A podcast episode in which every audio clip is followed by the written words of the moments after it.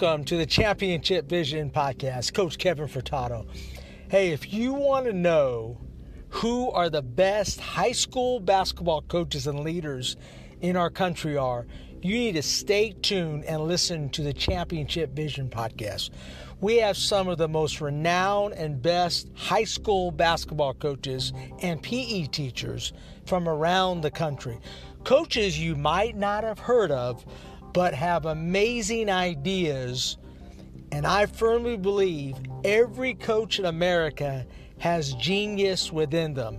It's not all about the state championships, it's about the impact you have on your kids and your community. So stay tuned to the Championship Vision podcast.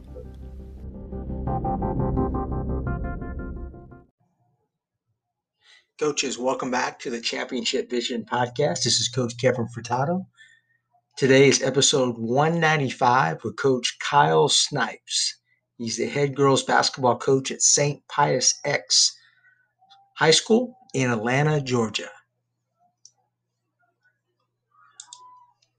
Kyle Snipes enters his 12th season as the head girls varsity coach in 2020-21 and is also the communications coordinator at St. Pius X. In his first 11 seasons, the Golden Lions are 232 and 93 and have captured two state championships and four region titles. In 2020, the Golden Lions finished 21 and 8, won the Region 8 championship, and advanced to the second round of the state playoffs for the second straight year. The 2019 squad finished 14 and 15, was re- region runner up, and advanced to the second round of the state playoffs. Advancing to the state tournament for the eighth straight year in 2018, the Golden Lions finished 14 and 12. In 2017, St. Pius X finished the year with a 12 and 17 record and qualified for the state tournament. In 2016, the Golden Lions finished 17 and 11 and advanced to the state playoffs for the sixth straight year. The 2015 campaign concluded with a 27 and 4 record and an Elite 8 appearance in the state tournament. The Golden Lions also finished 18 0 in Region 6, 6A, the fifth consecutive undefeated region season, including a string of 75 consecutive regular season region wins dating to January 2010. In 2013 and 2014, the team finished with an identical 30 3 record and back to back AAA state championships. The 2012 campaign finished with another state playoff appearance and a 24 and 5 record, including a second consecutive undefeated season in subregion play.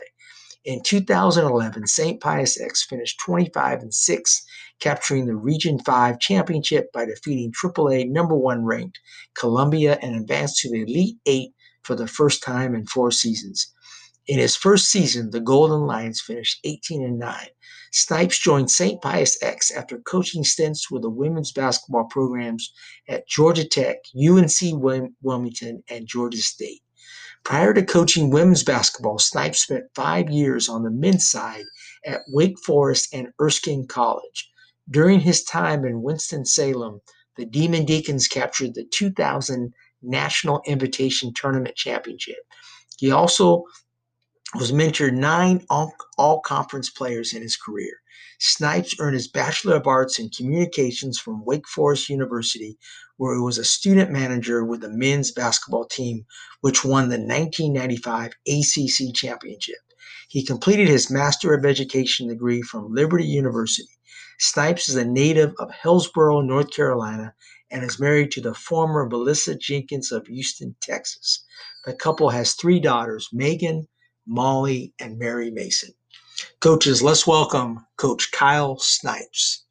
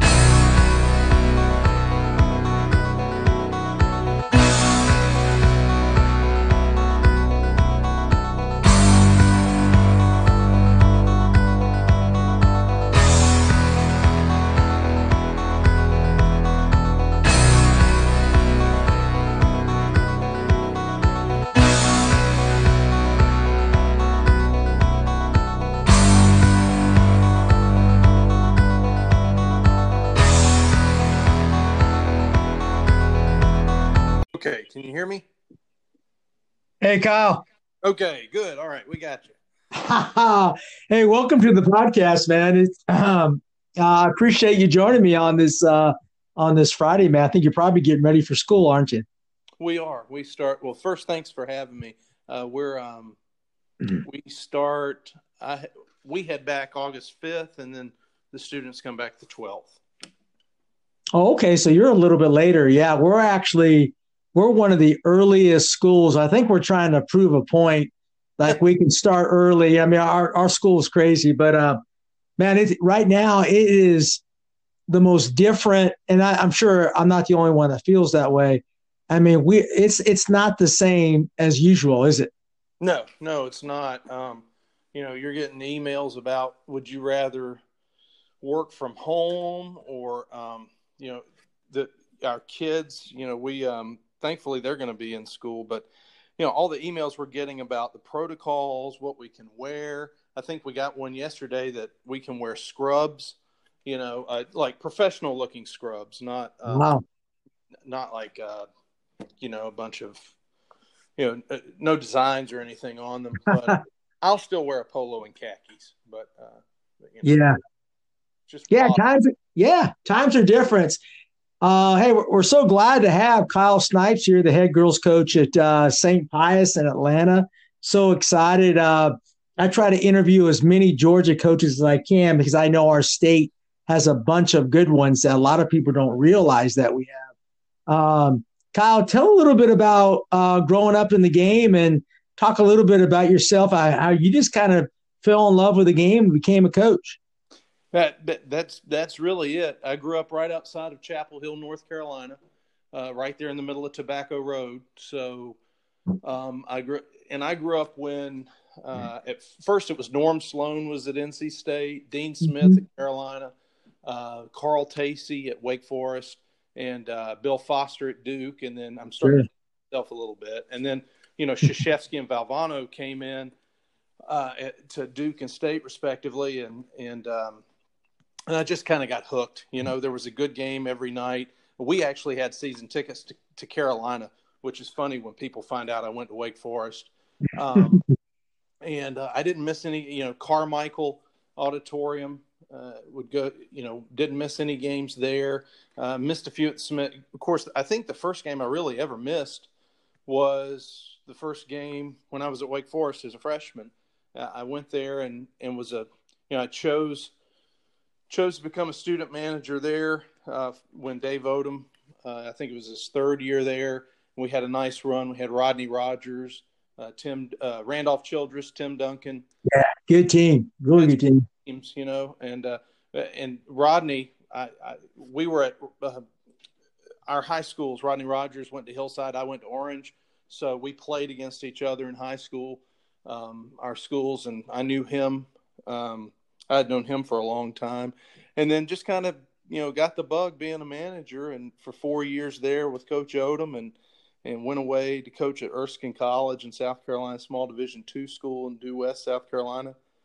Was uh, fortunate to be able to go back with Coach Odom at Wake Forest in basketball operations at the end, 98 to 01. When he left there, I bounced down here to Tech with the women with Agnes Berenato and Michelle Joseph, and then UNC Wilmington for a couple years, then back here with Georgia State, and then uh, and then the you know Melissa we, we um, Melissa got pregnant with Megan, and it just felt like the right time. The Pius job just happened to come open at the right time. Agnes had sent her kids to school there. I reached out to her to see if she could just help me with a conversation with the athletic director, and you know now here we sit, twelve years later. Yeah, and you done a fabulous job there. Um, and it's just, just a consistent winner. I enjoy talking to coaches. Yeah, I think the other day I spoke with a coach who's just starting out, but is having immediate success. I think what's a good sign of a coach is what you do over time, right, Kyle? You've well, been consistent over time. Well, yeah, oh, absolutely. I mean, you you know, you think of you think of Coach Smith at North Carolina, and um, and obviously Coach Wooden at UCLA, and then, and even Coach Tacy and Coach Odom, and I'll, I'll go back to Wake. You know, uh, Coach Wake Wake's a very you know it was a very difficult place to to win, you know, sustained success because you know it's Carolina and Duke and NC State there, and you're kind of getting the fourth. I don't want to say getting the fourth because we we were able to get good players, but you know most kids don't dream when they grow up in North Carolina. They dream to go to Carolina or Duke, um, maybe State. I, I don't know. Um, so the su- success they were able to sustain, and the kids they were able to get there and recruit. Um, you know, it's just being consistent is is the main thing, and and being able to to adapt uh, adapt to to the players is over the court. Even in my 12 years here, I've had to adapt with how they've changed from um, you know the first group. They were really into scouting reports. They were really into pre- preparation for the opponent. To now, we're just more. You know, we, we and and it was all paper. You know, you give them paper now, they watch more film. You right. know, we uh, we've tried this a couple times with the technology. Try to teach something in practice, and then ha- you know have them record something at home. Say, you know, tell us what we taught today.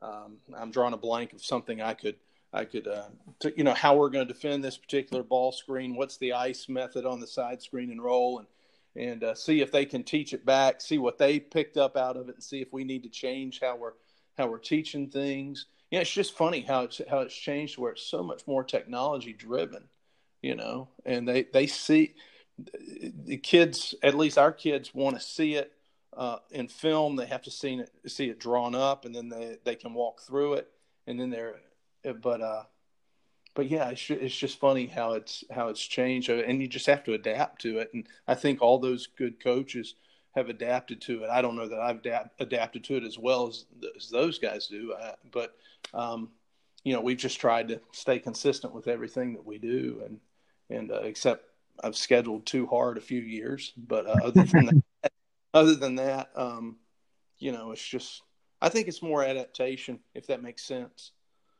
Oh, I totally agree. I think high school that's that's an that's an immediate criteria right there, Kyle. So at high school, man, you better adapt because you know you you know you're you got to take what you have and yeah. build from that. Uh, well, actually, some schools don't, but that's another right. issue. But yeah, um, um, but yeah, you got to take what you have and try to make something happen. Hey, talk about the key people in your life. I know I have some great coaches like Gene Durden, guys like that, who have sure. Pretty much helped shape my philosophy. Who has helped shape yours?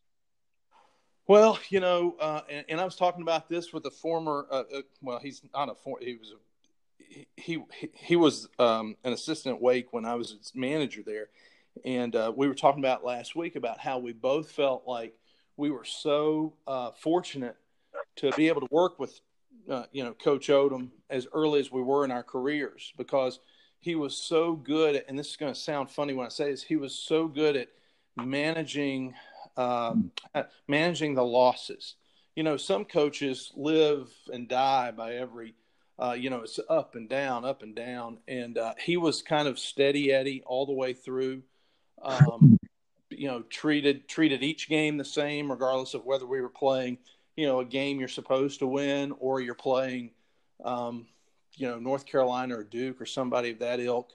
He, uh, yeah, just just the ability to be able to put the loss behind you by the next morning after we watch the film and roll on, get ready, make the corrections, get ready for the next game. I think that was huge for me. How how he um, was able to, you know, not let the wins and losses define who you are as a person. Um, know that this game is, and I'll never forget him saying this one time. You know, this is really a game for kids that us adults screw up. Really, um, it, you know, it's supposed to be fun, and we we put too, you know, sometimes we put too much too much pressure on the kids or, or whatever, just because of the wins and losses. But but um, that you know this is what we do.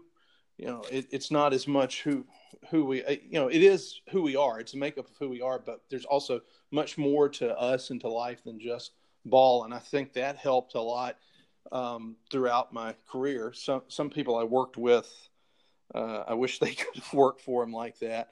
Um, you know, the, the other the other gentleman was uh, you know, Ralph Patterson was my first head coach as an assistant coach in my first job out of school as a coach.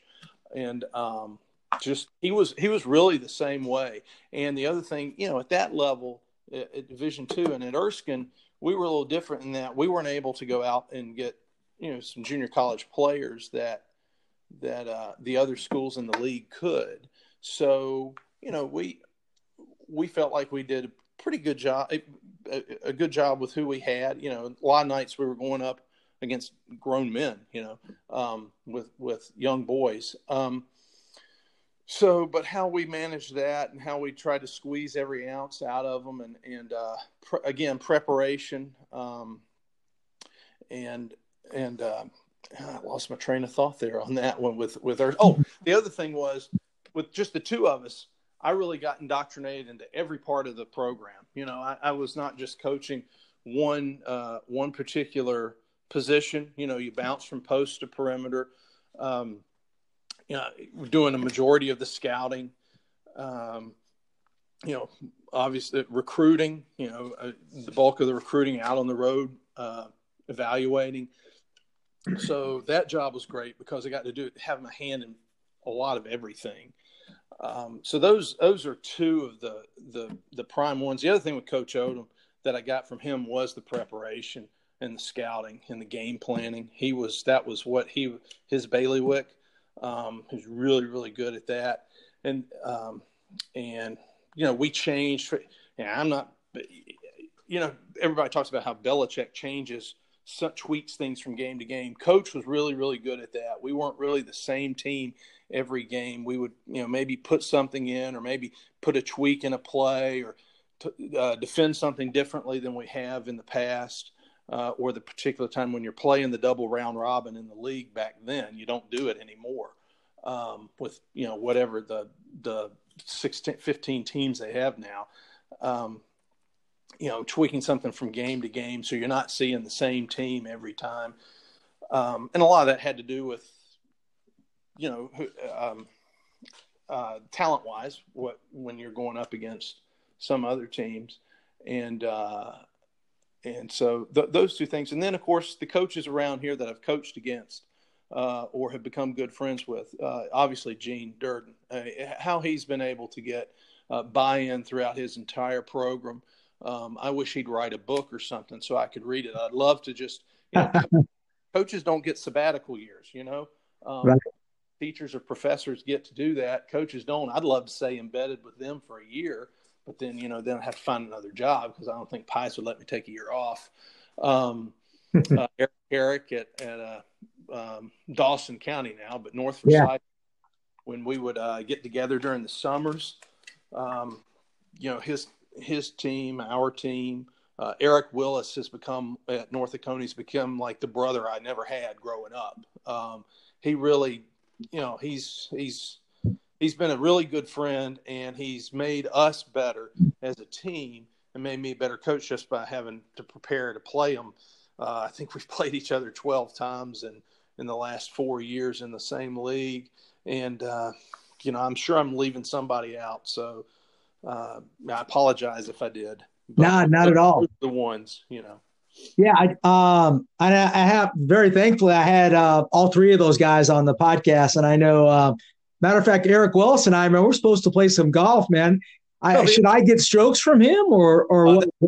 I hear you should get strokes. I've never played with him because honestly, I used to play a lot, and then Megan was born 11 years ago next Wednesday, and I think I've played 12 times since then you know. So exactly, you're a busy man. Oh wow, uh, yeah, three girls.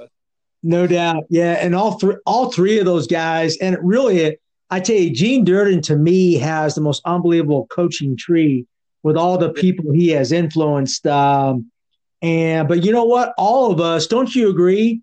Like now in your latter part of your career, um, you know, you're trying to influence either assistant coaches, your players, aren't you? I mean, we're always trying to influence. Oh, sure, yeah. Um, especially, uh, you know, we've been fortunate that that we've had uh, three kids that played for us come back uh, and work for mm-hmm. us as assistants, and I think it's, you know, I used to make fun of, um, not really make fun. I just kind of not not in public, but I I would say, you know, oh, okay, we're going to go hire hire a former player to be an assistant so that you know uh, but, but somebody else doing that but now that i then when once you get them there you really think about, you know, they played here, they have a vested interest here, um, they care about the program, you know, and so that, and then I don't know how good of an influence I've been. Two have gone to nursing school, and one's become a strength coach instead of basketball. but but um, but you know, just trying to trying to uh, and, and the players you have, you know, you, you're always going to be um, all the kids you coach. You're you're always going to be linked to them,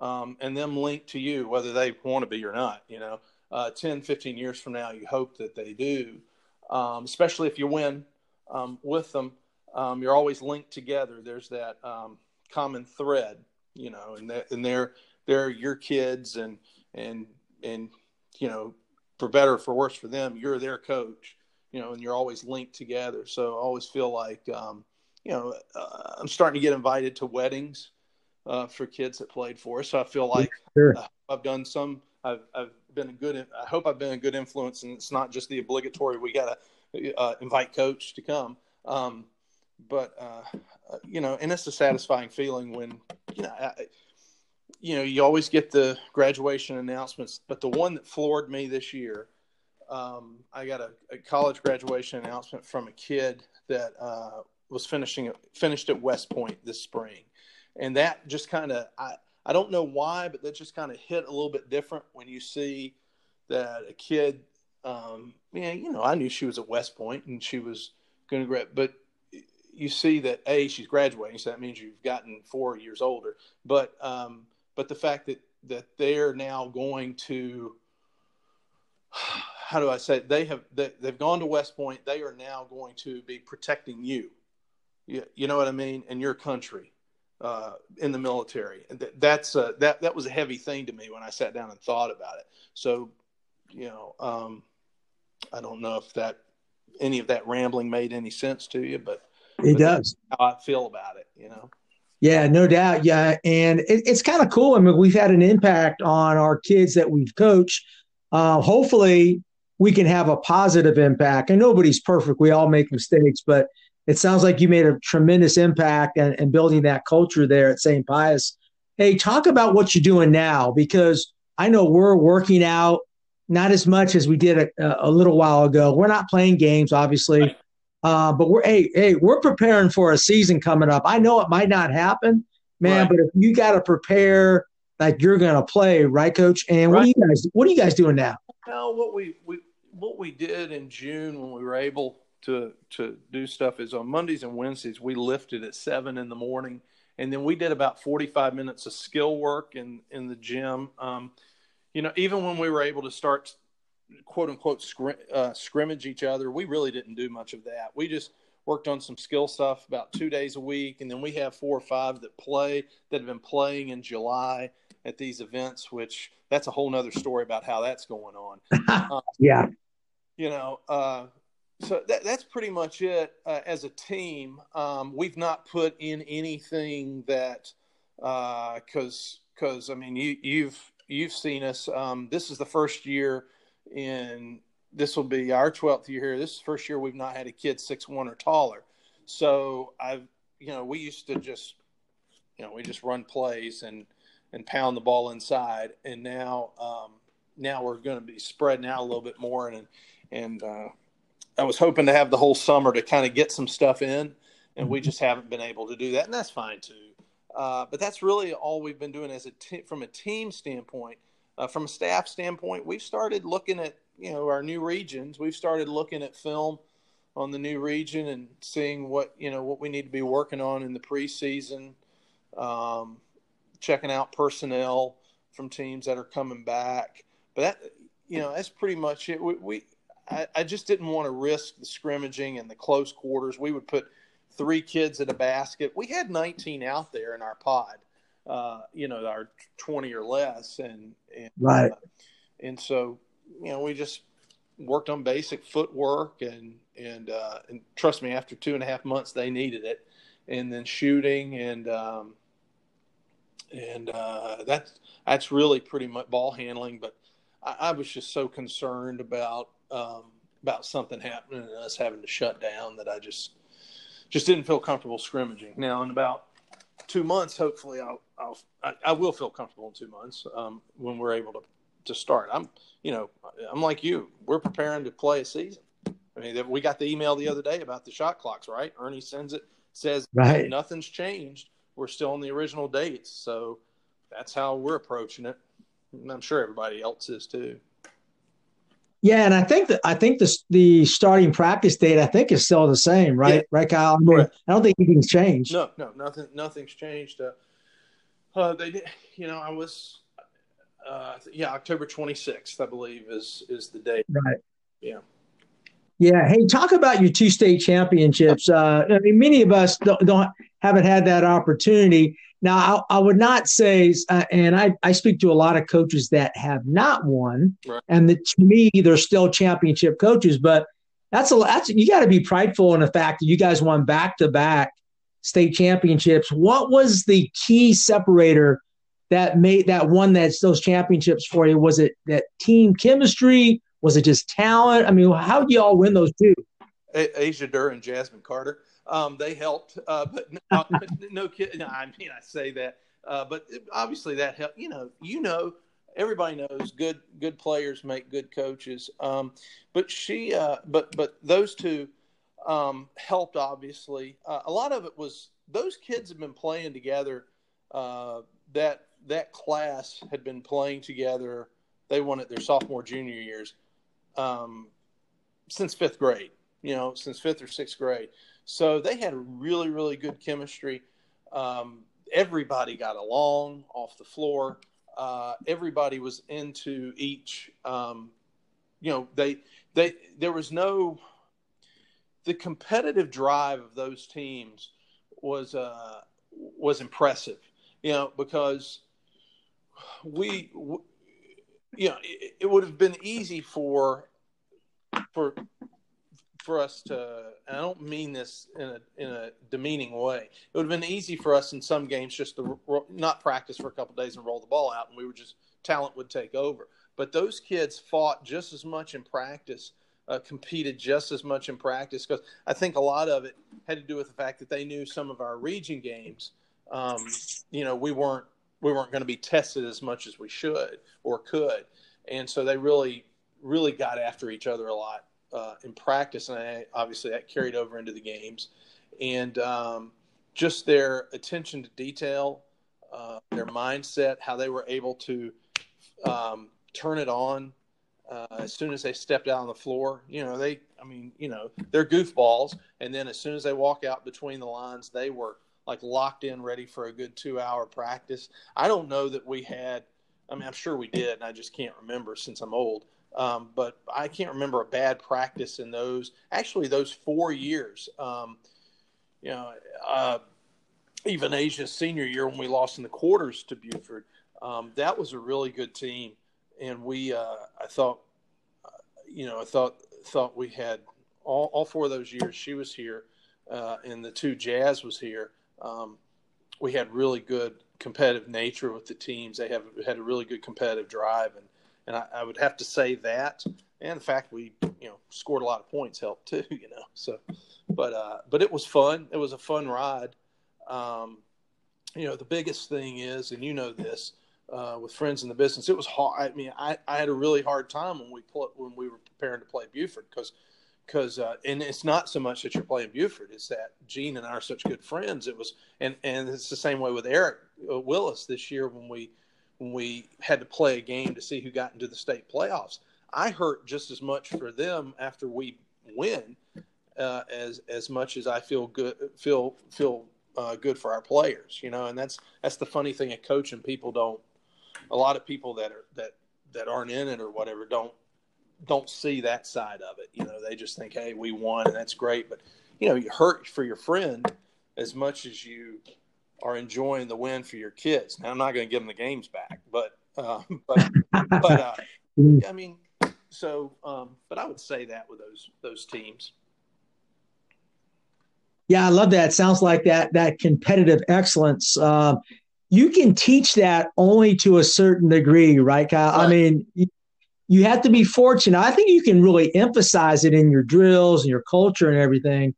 But sometimes we are just fortunate to be blessed with those type of kids. Um, talk about your your team coming back now, and what are your like your non-negotiables? What is St. Pius girls basketball about? Oh, um, well, our squad coming back. You know, we lost um, our big six-two kid, Wiley Sheridan. She's actually going down the street to Oglethorpe to play.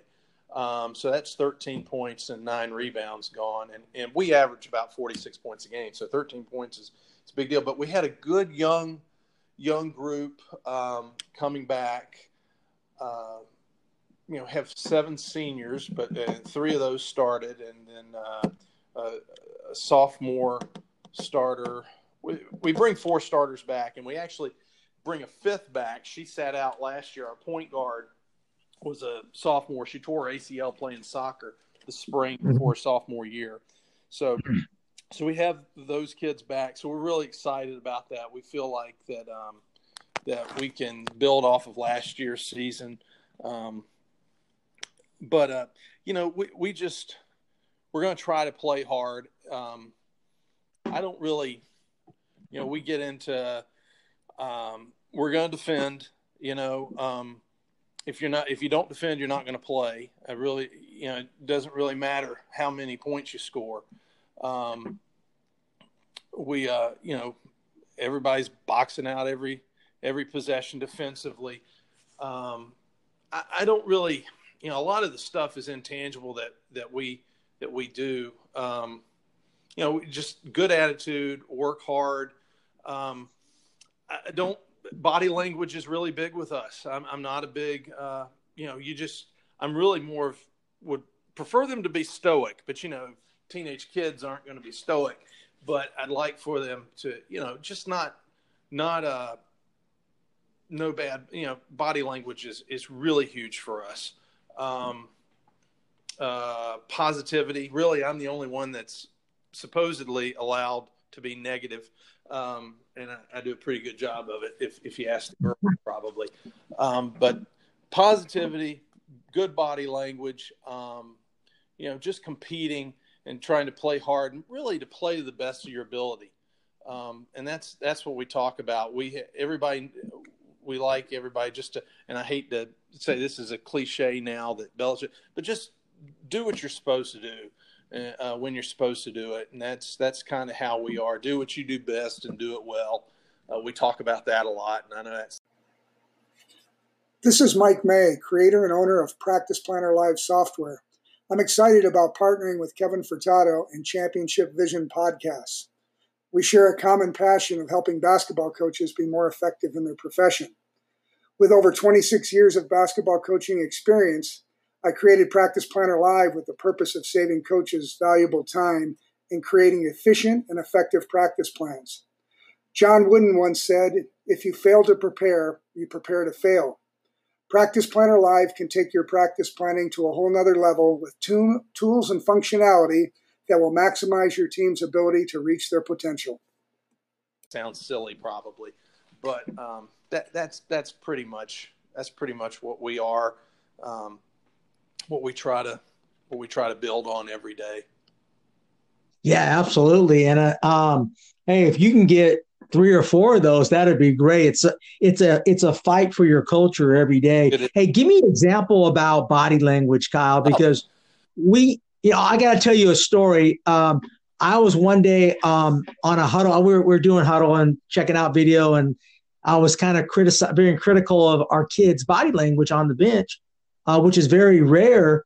But I was looking at mine going, man, my body language is horrible. Right. I was yelling at a ref and, and, and the players were just laughing. And it was the best moment ever. Sometimes you just have to say, hey, you know what? My bad as a coach. I, yeah. And that really set the tempo like, hey, you know what? We're all accountable for poor body language, particularly coaches. What do you think about oh, that? Oh, absolutely. And I'm and, and I can tell you just from watching film – of our game, excuse me, uh, of watching uh, of our games the next morning afterwards. And I, you know, in the way our gym is, our setup is behind the benches, so you have no choice but to see when the ball comes down on your end. And, you, and I'm sitting there. There was there was one game last year, and I try really hard, and it's hard. Um, and anybody's watched us play know that I'll have you know I'll have a few things to say to the officials occasionally. Um, some not as nice as others. But uh, but I saw myself after some, you know, kid kid a kid did you know did everything well, and I think at the last minute may have I can't even remember what she did, but it was a it was a error out of aggression. You know, it wasn't she was trying to do something, uh, um, playing hard. You know, doing it the right way, and there was just a mess up at the end. It, was it was a just uh, she might travel or something, but she made a good move. She was play, you know, doing what we wanted her to do and and I think I just I stood there and I just dropped my head and my shoulders. And I know if she looked over there at me, she was she's probably like you know her probably fell apart in a thousand pieces. Uh, so yeah, and and I even it's funny you say that about the film because there was a situation that was similar to that that that we saw in the film one day, and the girls were laughing at me. But yeah, I I'm I'm just a big believer. If you miss a shot, you miss a shot. Let's get back on the other end. Don't drop your head. Don't you know drop your shoulders. Official makes a call. You think's a bad call. I guarantee you, when you watch it on film the next day, you're going to realize he was right 95 percent of the time. I hate to admit that. Um, yeah. But uh, don't throw your hands up in the air at him. Don't or her. Don't um, you know? Don't don't talk to them.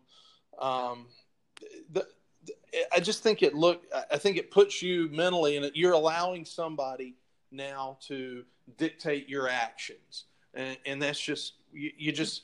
And I use this a lot because because a, a, lot. You know, I I actually read more about football coaches, and I I don't know why that is, but I just I like their org.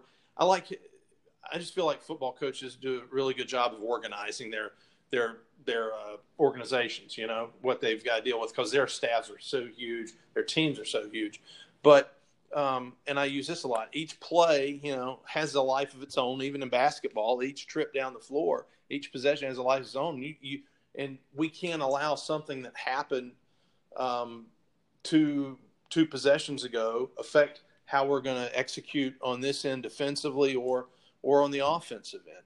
You know, and so I think that's we just really try to emphasize that and explain that to the kids. You can't, you know, just keep playing, keep playing, next play, next play. Don't, you know. And the other thing with the body language, you start showing bad body language, and then the opponent sees that and they think, you know, okay, we can kick their butts now. You know, we're in their head. They're not thinking about the game. Um, they're more caught up in their own personal selfish, uh, uh, you know, what's happened to them in the game. So now we can take advantage of that. Yeah, and and I'm not sure if the college and the pro level are are good examples sometimes, but um, uh, but you know, at the high school level, definitely you're representing your school, right? right. I mean, you're representing St. Pius. I can care less about the colleges and the pro game. Um, and you're representing, you want to be known as a class program. I know you do. Sure. Go, go into your defensive system. Give us something special. Now, I'm sure Eric Wellis is probably going to be listening to this, so you might have to be careful. But um, give us something like special that's unique to your defensive system. Well, um, the fact that I'm still, uh, still, well, now that we have the shot clock, shot clock, I'm excited. But I, but um, for 12, 11 years now, we have run, you know, we run pack line, um, and that's really hard to do, and and we don't press a whole lot. Uh, so that's really hard to do at this level without a shot clock. You know, we'll have 60, 90 second defensive possessions. Um, I think that, I mean, a lot of people probably play, um, try to play it as well at this level. The, the, thing that we do a little bit differently than some do uh, that play the pack line is, you know, we, obviously we, we don't want them to drive outside, you know, drive baseline. Um, but you know, we switch a lot more than than pack line teams do. Um, we uh, especially you don't see post to post screens much anymore because not many teams play three out uh, with three out and then two posts inside. So I don't know even mm-hmm. know why I bother work on working on that in the preseason how we defend that one. Um, those two things we do. Um, we don't, and I just think it's a combination of of um, our uh, speed, so to speak. Um, we don't get, we don't really. First of all, we don't guard a post unless she can shoot out beyond 15 feet. If the ball's being reversed, we've got no problem with it being reversed. Whereas some coaches want to keep the ball on one side of the floor. I get that. We're just not going to come out. We're protecting the paint. Um, I mean, at all costs, we're protecting the basket, um, and, and we don't. And for better or for worse, we we don't put a whole lot of pressure on the ball, and I, I think that's just kind of happened over the course of time. In that, uh, you know, the young ladies think that because you're inside the pack, off the ball, um, that when they have the ball, uh, they don't really have to close. You know what I mean? They'll close out, but then they'll drop off a little bit. And some of that has to do with, you know, personnel too. You don't want to get driven by, and and, and uh, sometimes we more often than not we're going to face a team that has a little bit more speed than we do. So we we give a little bit more cushion. Uh, the other thing we do is we typically don't um, we we uh, we unless Wiley was involved, we switch we almost switch all ball screens now. Um, that when Wiley's involved, when, when when a post player is involved that we felt like was not as mobile and could switch, we would do we would do more of a side hedge. We don't have a whole lot of ways we play ball screens. You know, some people have three or four or five ways. Um, we would side hedge and go underneath, and let even if even if the person was a good shooter, we would go underneath because we're still trying to protect against the drive off the off the screen. Um, th- those are pretty much some things that we do a little bit differently than than most pack line teams do. But now that we have a shot clock coming in, um, hopefully that'll help a little bit. Uh, we won't have to play those um, marathon possessions. yeah, that shot clock's going to be very interesting. Um, yeah. I don't, know if I'm I'm I'm not opposed to it, but I'm not a big fan of it simply because I've always been at schools where I had less talent. Right. And, and, and I would grind you, I would grind you out. I mean, I, I would, I mean, so I'm not really a big fan, but I think it's good for the game. You know, I, I have conflicting because uh, thoughts on it. Um, I, I think some of it's because I've just gotten so used to playing without one. Uh, from a defensive standpoint, I'm excited about it. And a lot of stuff we run with shot uh, or based off shot clock anyway, um, just because they're plays that terminate uh, quickly. But um, the other thing is, you know, you're keeping teams. Teams are staying. You can't run away and hide anymore from some teams. You know, you you uh, you don't have to. They don't have to foul as much. Maybe they can get stops. Um, possessions are shorter, so you're keeping teams in games longer um, with the shot clock. Now I do see your and and that that could very all uh, very well be us too in our new region where if you know you you want to i don't know that takes a that much strategy out but you'd like to be able to grind some games out too you know and we've we've uh, we've done both here. And uh, personally i'm kind of like you. I like grinding games out. I like the game to be physical and and uh, you know just ground down to a halt. It's probably the reason us in north Oconee play games in the in the uh, upper 30s low 40s because they're right yeah, those games, hey, those games, all your shot clock people are going to say, "Wow, you know, what about those two teams?" And hey, but you know, I I th- I think those games are just as pretty as a game that's seventy to forty five. I, I mean, I, I think there's a lot of merit to that, but that's a whole nether podcast. Coach, go into your offensive system. Talk about like again, what is unique to your system? Are you guys going to real? It sounds like to me you guys really like to have half court executions. Very important to you. We do. Um, for years, this year was the first year we didn't do it. Uh, for years, we ran the old Carolina secondary break, and you don't you just you don't see that much in women's basketball because because uh, uh, you know with the back screen and everything, it was amazing mm-hmm. how many times we would get that lob to start the game though. Uh, but we would um, we may bring that back this year, but I'm not going to give that away here. Um, uh, you know, but but we do. We we really emphasize execution. We love screening people.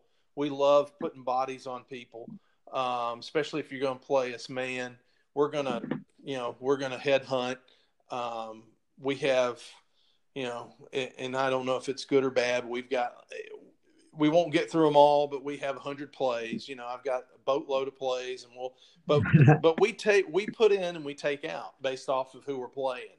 Um, so that that's a little bit uh, unique for us. We don't have the whole complete package in. Now we may pull something later in the game that we know, you know what I mean, uh, that that we didn't think we would use, but now we're in a position where we have to. Um, we're really big on scoring on out of bounds underneath. Uh, we we um, you know we we practice those a lot. Uh, that's that in, in zone offense. We screen zones. We don't run a whole lot of continuity offense against zones. I know most people do. Most people like a lot of cutters. We are we're going to screen. We're going to inside X. Um, we don't ball screen quite as much. That's the one thing we don't do a whole lot of is ball screening. Um, but yeah, we just we really like to just get the game into the half court and execute and get the ball to the people we need to get the ball to. Um, that we feel like can give us the best chance to score and win. And uh, people are like, you know, some people are like, you're not teaching them how. To, well, we're teaching them execution, um, but you got to remember the other thing at this level is not everybody's going to have six McDonald's All Americans on their team. You know, not, not everybody's uh, got an AAU program run out of their gym, um, and that's probably a little controversial to say.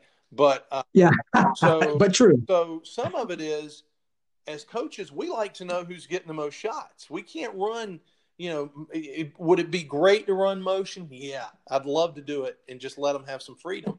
We teach them how to read screens, teach them how to read screens within this play, and what we what if you know if the defender jumps over top, let's back screen. If your person switches, let's switch it. If your person helps too too far, too you know too high, we're going to slip it. Um, that's what I meant to say earlier. Slip. Um, yeah. You, you know we're. Uh, we do teach them all that, but we also have to know where our, where we got to get the most shots.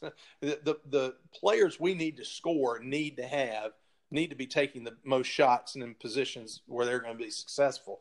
And that so that's what we're what we tr- ultimately try to do because. And I'm not bemoaning this is high school sports. You have to have multi-sport athletes. But last year we started two two softball players, uh, a, a basketball player, and a volleyball player you know, I mean, it, I'm not saying that they they're also basketball players, but they play other sports. So that's another that's another reason why we've got to know who's who's getting shots and where they're getting them from. Yeah, talk about with the shock. Well, of course, the shot clock's not going to be fully in next year, but in the next coming two three years. But um, talk about your play because I, I really find this an interesting study is in your play, you're looking for obviously your main option, or on your plays, are you having a decoy and then having your really your main kid come off maybe a, another staggered screen? I mean, how what's your philosophy of your set plays? Well, um, most of them are, are, run for the person we need, but also has like a, uh, you know secondary and a, and a tertiary um, option. Uh, but most of the time, we're trying to get it to the person. Now, occasionally, um, occasionally we, we you know we have we have plays for different people that we look like um, you know look like could be going could be a decoy for the person that's normally taking a lot of shots. The, the one thing we'll do is is our our we like to do and we hope we do a good job with it is our posts and our wing spots are um, are interchangeable. Um, so you know whichever way we run the play we can run the play but you know some play, some some teams will run the play to only one side because they're only trying to get that one kid open. We'll uh, right. we'll run it to we feel comfortable running it both ways. I don't know that i feel comfortable sometimes running it the you know the other way so it's for somebody else. But sometimes uh, the situation dictates that. Um, so we do have that. Um, we have you know we have we have a lot of well we used to have a lot of post ups we're not going to have a whole lot now. Um, but uh, but that that's that's pretty much what we try to mirror uh, the play we also run the same play out of different sets so you think it's the you think it's a different play if you're scouting it but then once everything goes then it's it's the same play just different set you know we'll box it we'll stack it we'll invert stack it we'll one four high it um, right, stuff like that. That's that's interesting. Um, do you find that teams like late in the state tournaments they have you well scouted? How do you counter that if a team is really taking away that first or even second option? Well, how how do you counter that? Um, just don't run the play. Uh, but go another play. Okay, I like that. I, I mean, that's a. I'm just, I'm just joking uh, a little bit. um, the, the the thing that we do over the course of the year is um, we we will have we will have um, one play, and then we'll have like four or five different wrinkles off of it, so that right. we can run it. You know, we can run if we wanted to, we could run all five five in a row, and it wouldn't be the same thing. You know, and we try to save those until we get deeper in the season into the second round of region play or the region tournament. We also have a package that we have that's just you know um, tournament only, and we'll practice that maybe 10, 15 minutes a week, uh, just one you know maybe 10, 15 minute period uh, each week during during the uh, during the regular season so that we have it so that when we come back to the tournament portion at the end of the year if we're fortunate enough to get into it we uh, we can pull some of those out too so that it's something fresh something new. The kid and i'll tell you the kids really love that because they think they're being tricky. You know they're like oh we got something new now and it gets it, it piques their interest. They get they get uh, they get excited. They really get excited when it works you know when it right. works in the game. They a lot of the times i'll take some of that stuff early early in the year when we haven't started talking about tournament time and draw it up for for you know when we're in one of our one of our uh, half court offense blocks and uh, draw draw one up for one team and draw one up for the other team. And when and if they work they just get you know they're like let's put it in now. I said no no we're not putting that in now. Well and I'll walk off and act like I've forgotten about it. And then two weeks later they'll see it. Wait a minute didn't we? So um, but you know it, it varies. There's there, there, were a couple times in the state tournament where I felt like some t- you know Buford's always got you scouted well. I mean they they do a great job. Uh, um, you know North Oconee does a great job having you scouted, and then we would play some teams where I think they just you know they they they watch some film just to get familiar with you, but for the most part they weren't gonna they weren't gonna you know inundate their kids with a whole lot. They were just going to focus on what they did. Um, mm-hmm. And so, you know, and there's that fine line, you know, Kevin, there's that fine line. Do you give them too much or are you giving them not enough? Um, and, and I walk that a lot, uh, with, am I, am I giving them too much stuff? And we've got paralysis by analysis during games and, and, uh, they can't really, they're having to think too much instead of just react and just play, you know? Right. Um, and you guys are, are now 5A, correct? Correct. Yes. Yes. Well, the, the good thing is the Buford's moving the six A, so that's a good thing for you guys, I guess. Yeah. but um, but it sounds like to me you guys enjoy the challenges of playing a team like Buford as well. Um, talk about like in state tournament play, either on offense or defense. What are some things that you guys have struggled with, or you're trying to get better at, so you can move to that next level? Um, you know, th- things that we've really struggled with uh, the last couple of years are, um, especially especially two. Well, even even this past year, I thought we handled pressure well against Woodward, but uh, ultimately we we just didn't score enough.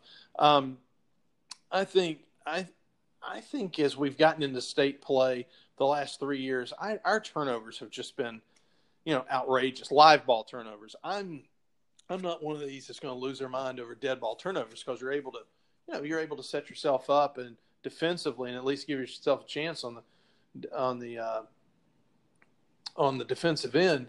But the last, if that, if I could go with the common denominator all the way back to 16, is live ball turnovers have been at crucial points of games where we have, um, where where we have the game's been somewhat in the balance or it's like a two or three possession game and then we just have three you know three or four straight live ball turnovers that leave open you know easy baskets and then we're you know we're just done there you know you can't come back from that um, offensively I mean, you know that that would be it. Defensively, I just think, um, yeah, I, I, think we've been pretty solid. We've always had a pretty solid defensive game plan. The and the ladies have been able to to try to execute as best they can against who we were playing with, or we're playing against rather. Um, uh, I, you know, I, I'd probably like to get into a little bit more, uh, press a little bit more as we get deeper in the season, um, mm-hmm. just to try to create some easy baskets for you because you need easy ba- easy baskets in the yeah. tournament. You know, and, and, since we don't press a whole lot, that's that's hard for us. Yeah, and I, I appreciate. I always love picking the brain of coaches about that because we're all trying to learn. Um, do, do you think um, the game really the rebounding side and taking care of the ball? I really feel like those are such two key areas.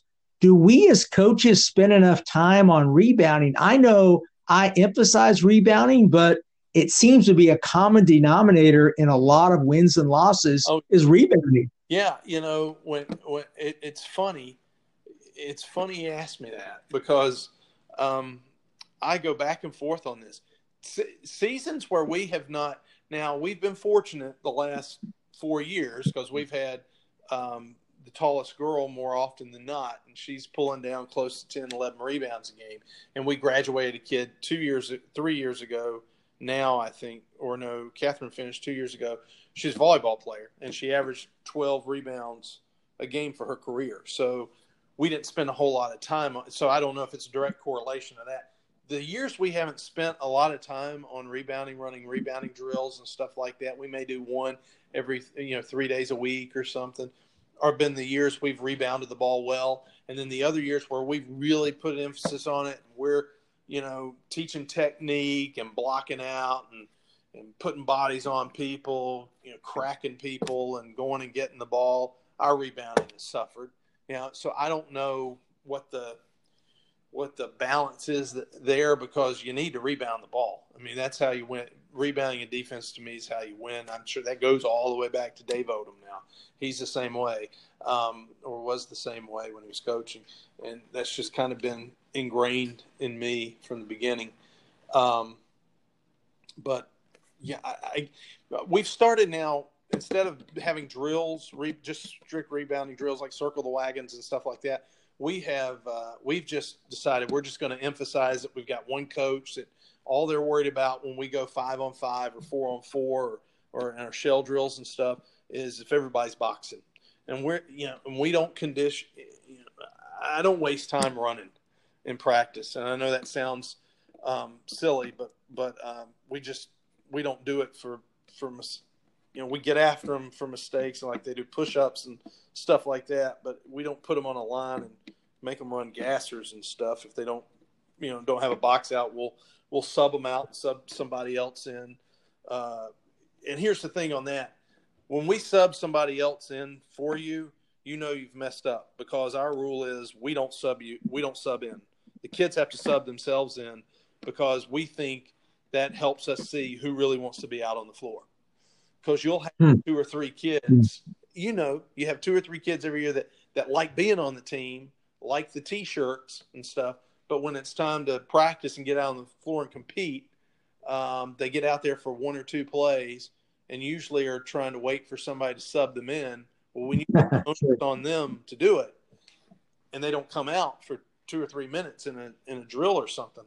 Uh, you know, they've they've pretty much told you they don't want to play. Um, and then that begs the question, why do you keep them? Well, you know, I'm, I'm a little bit more, a lot of people won't, probably won't believe this, but I, uh, I can be a little bit too compassionate. Hi, this is Kurt Gilsdorf of Clackamas Community College women's basketball, formerly Oregon City High School girls basketball. And as a veteran coach, I'm always looking for new ideas, new things to listen to, somewhere I can improve my coaching. And I've discovered the Championship Vision podcast and Kevin Furtado, and it has become my number one go to podcast each and every week. Kevin brings in guests that provide a unique perspective, whether it's on X's and O's, philosophy, drill work, whatever it might be uh, he's going to get something out there that's going to help me as a coach get better. And I think that's what we should all be doing as coaches is helping each other get better. Uh, Kevin himself is, is always hungry to learn, and you can sense that in his podcast. And so, again, I can't recommend it highly enough. Championship Vision Podcast. Kevin Furtado, keep up the great work. At times, and uh, keep some people probably sometimes when I shouldn't. Yeah, I mean, it's about giving those kids an experience sure. of being on a team too. I think that's what it sounds like, and and I think that's important though, Kyle. Hey, Kyle, let's go into a practice planning because you can't be a consistent winner like you have been without being organized. Talk about what you guys do in practice. Um, well, uh, we, we um, every day we try to spend 20, 20 minutes. It, it's about two hours in the preseason uh, before season. I mean, you know what I mean when I say preseason before games start. Um, sure. I don't want somebody to think we're practicing before October 26th because some people will take misconstrue that. Um, you know, we'll go two hours. We'll go about 20 minutes uh, skill work uh, and shots at the beginning of practice if we can. To me, practice is team time. Skill work is in your individual workouts. We still incorporate some skill stuff. Uh, we spend about 45 minutes. Um, and I'm probably not going to do the math right. Uh, 40 to 45 minutes on our half court and our um, half court defense and any zone defense we may be um, silly enough to play or me to practice. Um, I'm not a big zone fan, as you can tell. and then we'll go into our um, transition offense or or our secondary stuff, um, our press attacks, we work on those work on that stuff almost every day. And and it's funny jasmine came back um, from when she played at georgia she came back for a couple practices and she said you know i forgot how much we scrimmage. And i said well i just think you know i think you've got to go um, five on five a lot because that's how the game's played. Now we still do our shell drills and we'll do some three on three stuff and two on two when we're building up our defense early in the season. But i think once you get into the season got to start scrimmaging more and you have to start scripting stuff out. Like, for example, we will, um, as we get into the season, we'll play what we call four possessions, where we actually script the first four possessions of a game uh, based off of who we're playing. For you know, for example, um, you know, if we're playing a team that scores and likes to press after scores, we will start offensively. Um, actually, we start with a jump ball uh, because we're scripting the first couple of minutes of the game, and we will. Um, whoever wins, you know, you win the toss. You're just you know, the other team's def- on defense, and the team that the first or the second unit becomes Pius um, on offense. Okay, so we've won the we've won the toss, and so we go against whatever their primary defense is. If it's a zone, we let them get into zone off the tip so that we can run what we want to run on that possession. Then we have, then when we score or if we miss, we come back. We're in we're, we're in our man, and they'll uh, run one of their plays. Then we'll come back against whatever defense. If they're press, if they score and they press, we run our press attack again. We just try to want to get them used to how the game's going to flow and how the game's going to work. And we feel like that's been pretty successful. And then um, as we get into the season, we we uh, games, you know, the last 15 minutes is our scout stuff. We don't do a whole lot of walking through the opponent's stuff anymore because we try to go to to cover actions, how we defend actions now. We used to be really big on on uh, you know, they're like they they call tiger. Well, when they call tiger, this was what they run you know, and then we'll walk them through it and how we want to defend it. Now we're just like, okay, this play is going to have, you know, it's going to have a dribble handoff with a backside stagger. We're going to trail that out like we normally do. The dribble handoff, we'll switch it, and then we'll, you know, zone up on the in the eye and the on the uh, you know on the backside, stuff like that, so that they and we will have worked on that in our shell drills and stuff during the preseason. So we're not, you know, we're not kind of taking game to game what they do. Now we as coaches know, and we know what they're coming out, probably going to come out with a timeout and stuff like that. But our last 15 minutes, once we is more scout stuff and, and going over personnel and, and stuff like that. And then any new thing we put in, any new thing we put in, we try to walk through the first five minutes of practice, then we stretch, and then at the very end we'll go through it again so that they're tired, you know, and so they're having their brain is having to to go into think mode when they're tired so that when they're in games uh, and they're tired late in games, their brain, you know, because, you know, brain's first thing to go when you get tired. Mm-hmm, for sure. So we try to keep it engaged so that they're used to that when they get into games. And a lot of times they're not, but is we try. Yeah, and I appreciate you, you uh, sharing that because that's interesting. Because um, I I interview a lot of coaches, and some are breakdown guys, small sided games, technique. I had one coach the other day. He told me he was really, uh, he's been very successful. He says, Coach, we don't scrimmage until the end of the practice and we drill them, drill them, drill them. And it's like this guy's had a lot of success, but hey, it's whatever you believe in, right? Yeah, whatever you're comfortable with too. Because kids will see, and you know this, kids will see, kids will see when you're not comfortable with something, and and uh, and you don't, you're not comfortable with teaching it. And I'll give you a perfect example. The beginning of the year this year, I decided we're going to be more up the line, on the line, because we have we had some pretty good length, and we worked on you know denying, getting out there, switching everything, and the kids could tell I wasn't bought into it, and I really wasn't because I mean I, I was from a standpoint of you know maybe it'll turn turn teams over, it'll be something different, and everybody's seen this pack line for nine, ten years now. It's going to be you know and then about midway through the season, even though we had had some success, we started the year 12 and 0. We had two games in a row where we just were awful and we got beat both games. And uh, one of them, one of them was the situation where we just weren't quick enough to to play that way against the other team.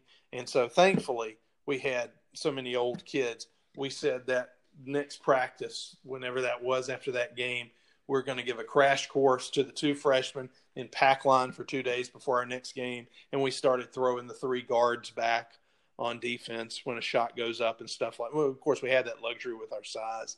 Um, so yeah, I think the kids, if the you just got to do what you're comfortable with, you know, because the kids can see through it. The kids can tell when you're when you're not comfortable with what you're teaching. You don't, and and you're you're not completely sold on what you're teaching. They can see that. Yeah, no doubt. And, and, don't we all fight the battle? I guess, you know, we want to give our kids repetitions, right? Reps right. right. And mastery. And then we want to put them in game situations. Um, I have found out, Kyle, that I, I, I do it differently myself. I'll do a um, a skill and then we'll scrimmage. And then I'll go back to the skill because basically what I'm trying to do is teach and then quiz, teach, right. quiz. Right. And that's what I believe in. Oh, that's that's I I like that. We may we may incorporate some of that. no, I'm, I'm, not kidding. I, I do like that because you're you're focusing on one thing and then you throw them out there in that situation or, or what you need, what you want them to do, and just see how they react to it. And yeah, it's like you know, yeah, teach then test. I, I do like that. Um, but yeah, you, it, it's that again, it's that fine balance of getting enough reps for your the kids that need the reps um, if you if you catch my drift, I, I, I listened to a sure. podcast with Jeff Van Gundy one time, and he was like, um, you know, every you know, as coaches, we all worry about, you know, how are we going to get this person twelve or fourteen minutes that doesn't start, or we need to get him some more. No, you need to play the best players more minutes. You know, you don't need to be worrying. um, sure. Of course, that that works better at other levels than our level.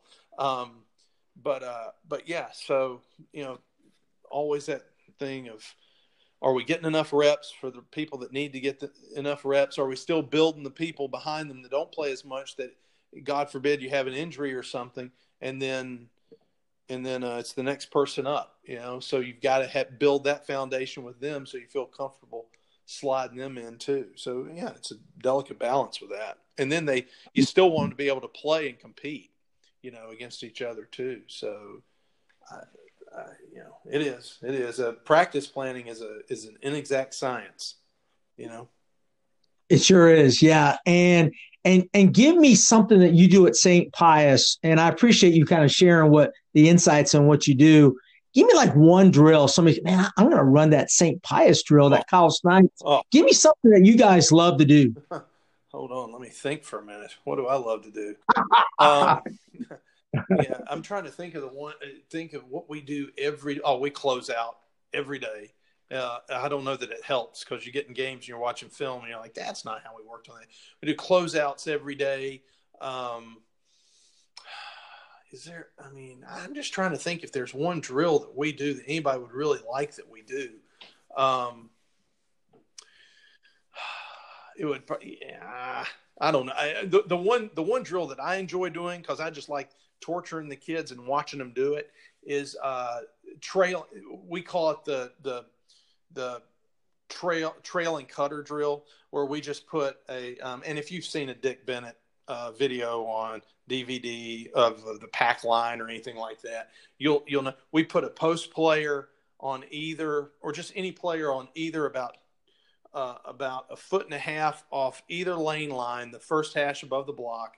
They have a person guarding them, and then you've got one person stationed on the on right underneath the basket, and a defender um, is defending that person, and they've got to chase her out off those screens, and she just goes back and forth, back and forth hmm. with a coach sure. ball up at the top. And I, I, love doing that one. We do that about three times a week, even if we're not playing anybody that has uh, that that's doing any staggering or any pin downs or anything. I just love doing it just to watch them, you know, and uh, just get them going. And we do that early in practice so that they're they get a good sweat worked up and they and and you know you know I like it because when I say okay this is what we're doing, you get the uh, you get the grumbles, you know, under their breath, the groaning under their breath, and I'm like, yeah, now, yeah, good. They don't like this. So we're to do. Uh, but I don't know if anybody would want to do that if they like torturing their kids like that. no, sounds like a great drill. I mean, you're you're really working on you know toughness, fighting through those screens, and uh, that's what it sounds like to me. On that, the, the toughness drills to me are always the key. Uh, you got to have those in your practice. Yeah, yeah. I mean, you can't make practice easy. Practice got mm. harder than the games, and some you know. Um, yeah, for sure. I mean, that's a cliche. I know everybody says that, but but it's true. yeah. So. Coach, hey, uh, before you go, talk about uh, what you've learned. Man, we've had a lot of time off, Coach. I, you know, I'm of course I run a podcast, but sure, I've listened to so many different things, virtual clinics. What have you learned? You and your staff have learned this off season, four or five months during this pandemic that you're going to carry to this year. Well, we've we've really done a deep dive into uh, the five out, and we've um, you know positionless, uh, which is hard for me because I'm a traditional you know three out two in guy. But um, and we've studied we've studied uh, West Virginia's five out.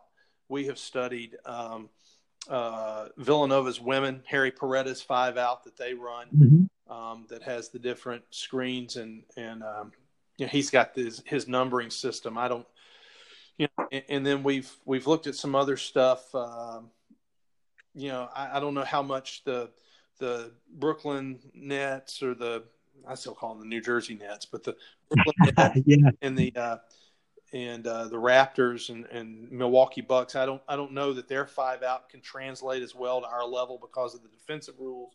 But I think some of the uh, some of the stuff they run off, out of that, um, you could you know like kind of meld into that five out stuff. We've really we've really gotten into that. Um, yeah, I, yeah, I know coaches read a lot. I um, or try to read a lot. I, I've not read as much as I really wish I had during this break. Uh, I actually told my wife the other day. I said, you know, I'd be okay with another two week lockdown just so I can, you know, read or, or do some other stuff um, that I that I didn't get to do around the house, other than you know cleaning out the garage and stuff like that. Um, uh, but um, you know, we I've I've started a few, you know, a couple books. It takes what it takes is obviously a really good book. I find myself every year rereading, and this is a book. It's out of print now, and Bob Starkey always talks about it. And this is how the assistant at Texas A&M, women's assistant, who's been around a long time. Excellent, excellent teacher. Um, to always talked about finding the winning edge by Bill Walsh, and I said, well, I'm going to look and see if I can find it. And this was about 10 years ago. And, um, and I, looked at it. I'm like, oh man, it's out of print. And they're $450 for a book. I can't afford that. And one day on eBay, I just happened to look and there, there was one on an auction that was about to end and the high bidder was, was like 175. And so in like the last 30 seconds, I said, you know what? I'm just going to deal with 180. And I clicked 180 and got the book and I read it and it's fascinating. And I find myself coming back to that one a lot. And then right now I'm reading the story of In-N-Out Burger. Um, the, you know, in and out Burger, the chain, that's, that's the book. Okay. Yeah. So I've read a little bit, but yeah, we've really done a, done a, really gotten into the five out stuff and, and uh, trying to figure out how that's going to work for us. I'm trying not to have. I'm trying not to put in, you know, 300 plays um, that we're just shuffling through every night. Yeah, and that's going to be a little bit different, right? Because if if you run a lot of sets, the five out is, you know, hey, you have to rely on decision making and and good execution, right? Oh, oh, of course, on the half court sets too. Sure. So that's going to be a little different style, right? It is, and I'm going to have to have a, a, a tremendous amount of patience and uh, yeah, have a lot of grace for the kids. But yeah, and that's why I'm a little disappointed we didn't have this time in July, June, and July to really. Uh, and we don't do a whole lot in July. This is most we've ever done in July, but um, right here. But I really wish we'd had June just to kind of really get some some uh, uh, small sided games with it, just so that they could see how we're reading stuff and and everything instead of trying to crash course it in a week, you know, two and a half weeks before for our first game. Yeah, and I wish they would just say the Georgia high school. And I, I have interviewed Ernie and um, all the guys there, and I wish they would just say, hey, you know what, you guys, if you want to practice, you don't have to do the the, the four on one, whatever. If you want to continue practicing, if you have kids that are not playing fall sports, go ahead and practice. Um, and I, am not sure they really said anything about that. I mean, I think they have, they have to allow basketball to kind of pull the kids that are in travel ball right now and allow us to practice without any penalties. Sure. I, I mean, that would, that would, you know, that, I hate to say this, but anytime you say, say that, that makes sense, um, normally the opposite uh, happens. Um, so the opposite decision is made. I'm trying to be as diplomatic as possible. You know, if, if they have to push, and, and I was talking about this to someone the other day, I'd be okay if you push us back to January one if you have to do that. Um, and, but let us start practicing in November. Um, right. You know, right. have like a training camp, and we can, and then, uh, and then if that were the case, waive the weeknight rule and let us go Tuesday, Thursday, Saturday, so that we do have a day of prep in between. But since we've gotten so much work done early, if you're if you're staying with me here, you get so much work done early you're not having to do as much on those off days, and you can get game, you know, you can get your region games in. I know it's not the traditional Tuesday Friday format, and some people may not like playing that quick. But how many people play Friday Saturday games? What what you know? I'm you know we're adding a you know adding a day in Tuesday, you know Wednesday, and and um, you have one day of prep on each, at least. I mean, yeah, that makes a lot. Yeah, I, I, love that. And my AD mentioned too, Kyle, that might be the best thing just to play region games and don't and to have played not because what's going to happen? We all know this. Somebody's going to somebody you play. It could be you. Yeah. That you're going to have a COVID situation. You're going to have to be out for 14 days. That allows you to make up those games at a later time, really without penalty. Um, and just playing less, almost like what the NCAA is doing on just playing conference games. Right, right, and that the and I don't see a problem with that. The only the only thing I've thought about is what do you do with those regions that have, you know, small numbers. Um, That's true. Do, yeah. Well, no, I mean maybe they play each other three times instead of two. Play three times. Yeah, I totally agree. You know, um, I'm okay with that. That uh, you know, we we would lose out on playing Blessed Trinity and Marist, but that would be only for that's a year, and that's I mean I'm I'm not I'm not going to cry myself to sleep over that um, because you know at the end of the day, re, to, I'm a region I'm a region guy. Um, you know those other games to me are exhibitions. Do I like to win them? Yes, and that's probably not something that you know if you're a Pius fan um, like to hear. But uh, but I'm more concerned about league games than I am. Uh, I want to win all, win them all, but if I want, if we're going to win, I'd like for it to be the league games instead. You know. Yeah, for sure. Uh, we all we all have those gate games, right? You're right. Those Friday nights and so forth. And, and, and they might say, hey, you know, we're allow, we're allowing you maybe one or two gate games. Sure. Um, I mean, they, hey, right now, man, it's it's we. I think we need more input from the coaches to kind of help this situation out, which I'm not sure how much they're doing, but um, I think we there's there's solutions to this problem. There there are. Um, I you know I just don't know if they're ready to talk about winter sports yet. exactly. Uh, well, maybe I know our, us basketball coaches are. oh yeah. Oh, absolutely. I, I'm I'm ready. That's right, Kyle. I really appreciate you joining me, man. Sharing about your program giving great insight. I know uh, I know a lot about your program now. Um, I really appreciate you joining me, man. Thank you, thank you for being part of our, our podcast. Yeah, I appreciate you having me. I hope uh, hope everybody was able to stay awake with me talking. You know, because oh, for sure, no doubt. Hey, how, how can people get a hold of you? How, how can they get a hold of me? Uh, yes. Well, uh, the best thing is just my email is k snipes, um, like Wesley, but no relation, right? When you're spelling it at spx.org. Um, and then I can give you my cell phone out of that. I'm, I, I don't mind giving my cell phone on this, but my wife doesn't like my phone ringing after seven o'clock. Most most time we instituted that was the recruiting rule. I didn't take any phone calls after seven thirty. You could text, but yeah, because I was getting you know they were calling at all hours of the night, and uh, I go to bed at nine thirty, so that's that's hard.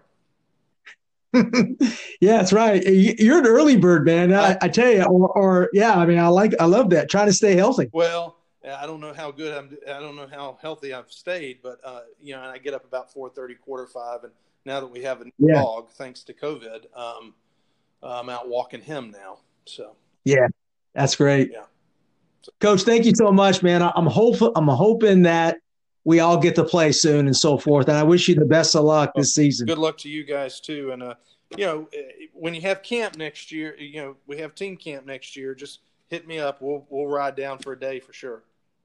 That'd be great. Absolutely. Uh, and I'll make sure we stay in contact with right. that. Sounds good. Kyle, thank you so much. I appreciate you sharing. Thank you. Take care.